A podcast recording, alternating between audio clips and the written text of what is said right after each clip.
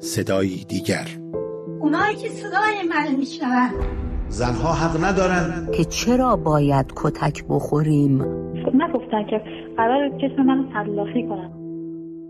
این موامه اینم منم منم این منم به پادکست صدای دیگر گوش می‌کنید و من رویا کریمی مجد میزبان شما خواهم بود. صدایی دیگر.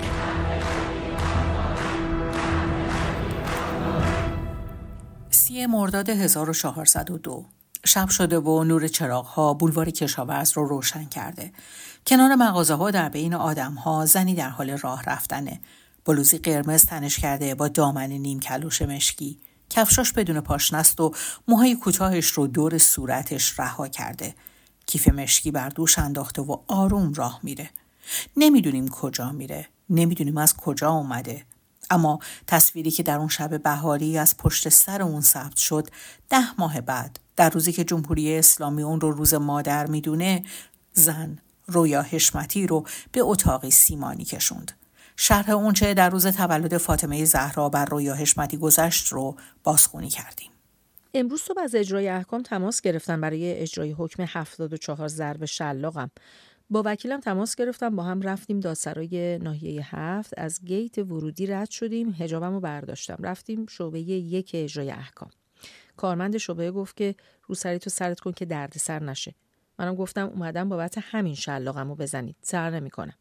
تماس گرفتن و مأمور اجرای حکم اومد بالا گفت هجاب تو سر کن و دنبالم بیا. گفتم سر نمی‌کنم. گفت پس نمی‌کنی؟ جوری شلاق تو بزنم که بفهمی کجایی. برات یه پرونده جدیدم باز می‌کنم. هفتاد و چهار تای دیگه مهمونم باشی. باز سر نکردم. رفتیم پایین. چند تا پسر دیگر رو بابت شرب خمر آورده بودن. مرده با تحکم تکرار کرد که مگه نمیگم سرت کن. منم سرم نکردم. دو تا زن چادری اومدن و روسریمو کشیدن رو سرم. من باز درش آوردم. بعد این کارو چند بار تکرار کردن. بعد از پشت دستبند زدن و روسریمو کشیدن رو سرم.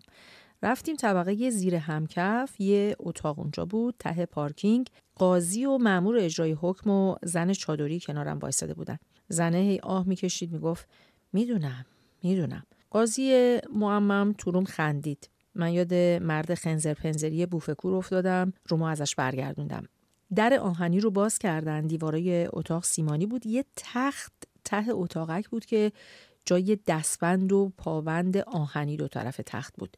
یه وسیله آهنی شبیه پایه بوم نقاشی هم کمی این طرفتر بود. یه اتاق شکنجه قرون وسطایی بود. قاضی پرسید خانم حالت خوبه؟ مشکلی نداری؟ انگار که وجود نداره جوابشو ندادم. گفت خانم با شما باز جواب ندادم. مرد اجرای حکم گفت پالتو تو در بیار. پالتو روسریمو از پایه بوم شکنجه آویزون کردم. گفت روسری تو سرت کن. گفتم نمی‌کنم. قرآن تو بذار زیر بغل تو بزن. زن اومد گفت خواهش می‌کنم لجبازی نکن و شالو کشید رو سرم. قاضی گفت خیلی محکم نزن. مردک شروع کرد به زدن شونه هام کتفم پشتم باسنم رونم ساق پام. بعد از نو دوباره شروع کرد. تعداد ضربه ها رو نشمردم. زیر لب میخوندم به نام زن به نام زندگی. دریده شد لباس بردگی. شب سیاه ما سهر شود. تمام تازیانه ها تبر شود. به نام زن. به نام زندگی رها شوی ز بندگی.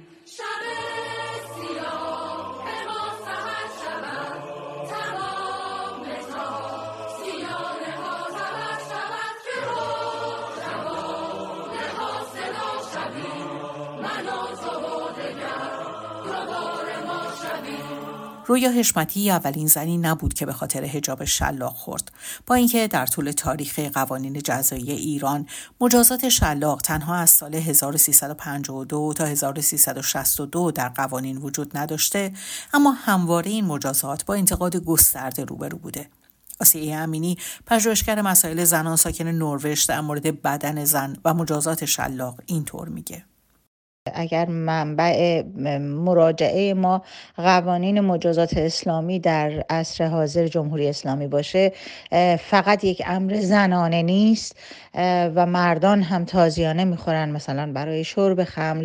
اما اگر به منابع دینی و به طور مشخصتر فقه شیعه مراجعه بکنیم یا حتی نه فقط فقه شیعه ما امام محمد غزالی رو داریم که در آثارش به طور وضوح زنان رو با چهار پایان همسان می‌کنه. بنابراین تنبیه زن رو یک امر مجاز می‌دونه.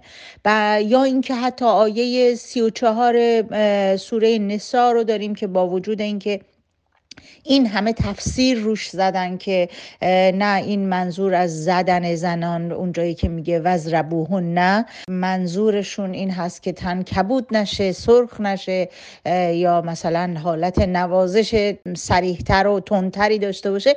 اینا همه حرفه. اون چیزی که وجود داره وزربوهن نه هست. یعنی اینکه باید زن رو زد. بنابراین اگر به برخی از کتب و منابع دینی در اسلام مراجعه بکنیم این جنسیتی بودن کتک خوردن جنسیتی بودن تنبیه بدنی و تازیانه با کاملا محرزه. اما مسئله اینجاست که آیا این فقط مال دین اسلام بوده؟ نه. در ادیان دیگه هم موارد مشابهی بوده. حتی تنبیه بدنی در بسیاری از ادیان مجاز بوده. اما مسئله امروز ما گذر از این زمان هست. گذر از دورانی هست که شکنجه بدنی منسوخ شده. تازیانه یک امر متحجرانه تفسیر میشه. بنابراین مسئله امروز جمهوری اسلامی اول اولا زنده کردن بربریت و تحجر هست در دوران معاصر و دوما به شدت زنانه کردن این تازیانه هست. بنابراین من اصرار دارم که از کلمه شکنجه استفاده بکنم برای اینکه این دقیقا شکنجه فیزیکی شهروندان هست. به بهانه پوشش به بهانه هجاب به بهانه های مختلف.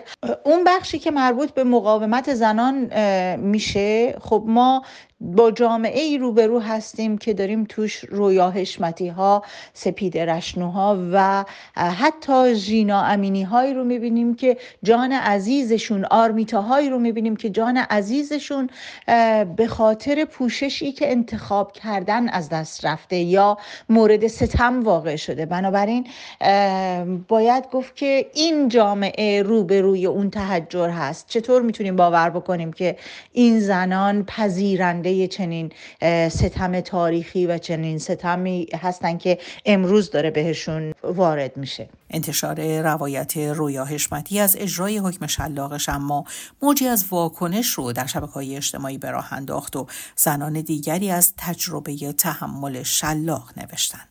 بناشای تاهریان مجری پادکست چایی با بنفشه نوشته من شهست ضرب شلاق خوردم. از پشت گردن تا مچ پا. 19 ساله بودم. روی یک میز خوابانده شدم و زن پنجاه ضربه را با یک شلاق چرمی زد چون فریاد نمی‌زدم ده ضربه آخر را به دستور مردی که بالای سرم ایستاده بود و می‌خواست مطمئن شود که ضربه ها به اندازه کافی دردناک است با شلاق دیگری که سگک فلزی داشت زد و به جای اینکه بشمارد پنج و یک پنج و دو شروع کرد دوباره از یک شمردن.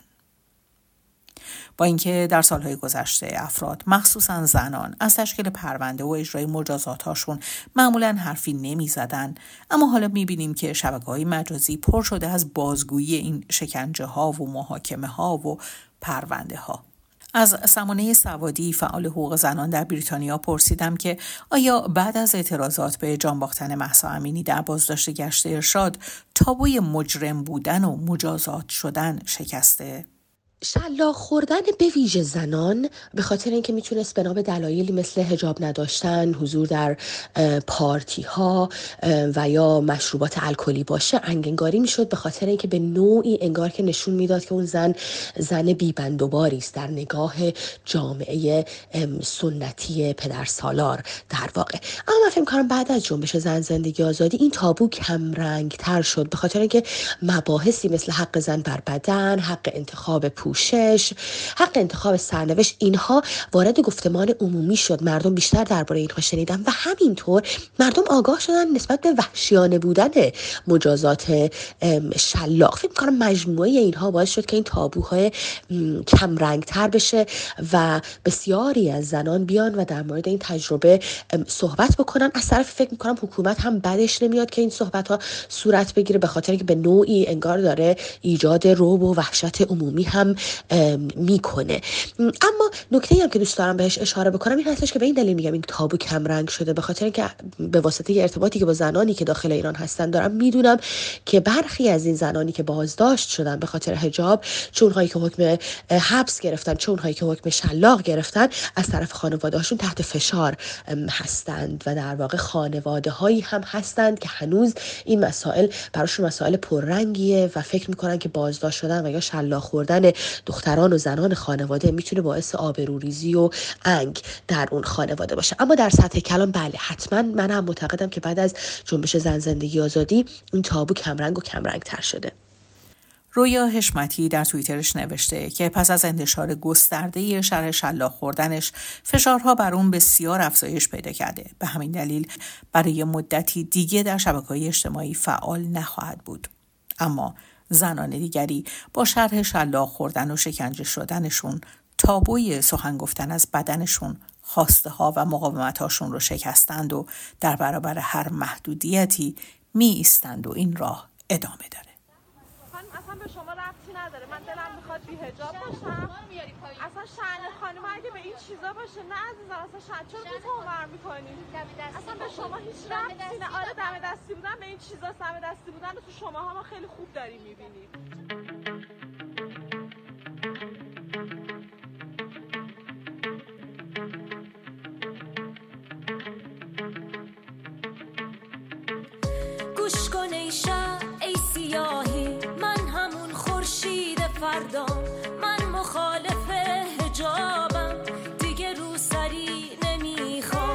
از اینکه همراه پادکست صدای دیگر بودید سپاس گذارم تا هفته دیگر و صدای دیگر پاینده باشید و شادمان.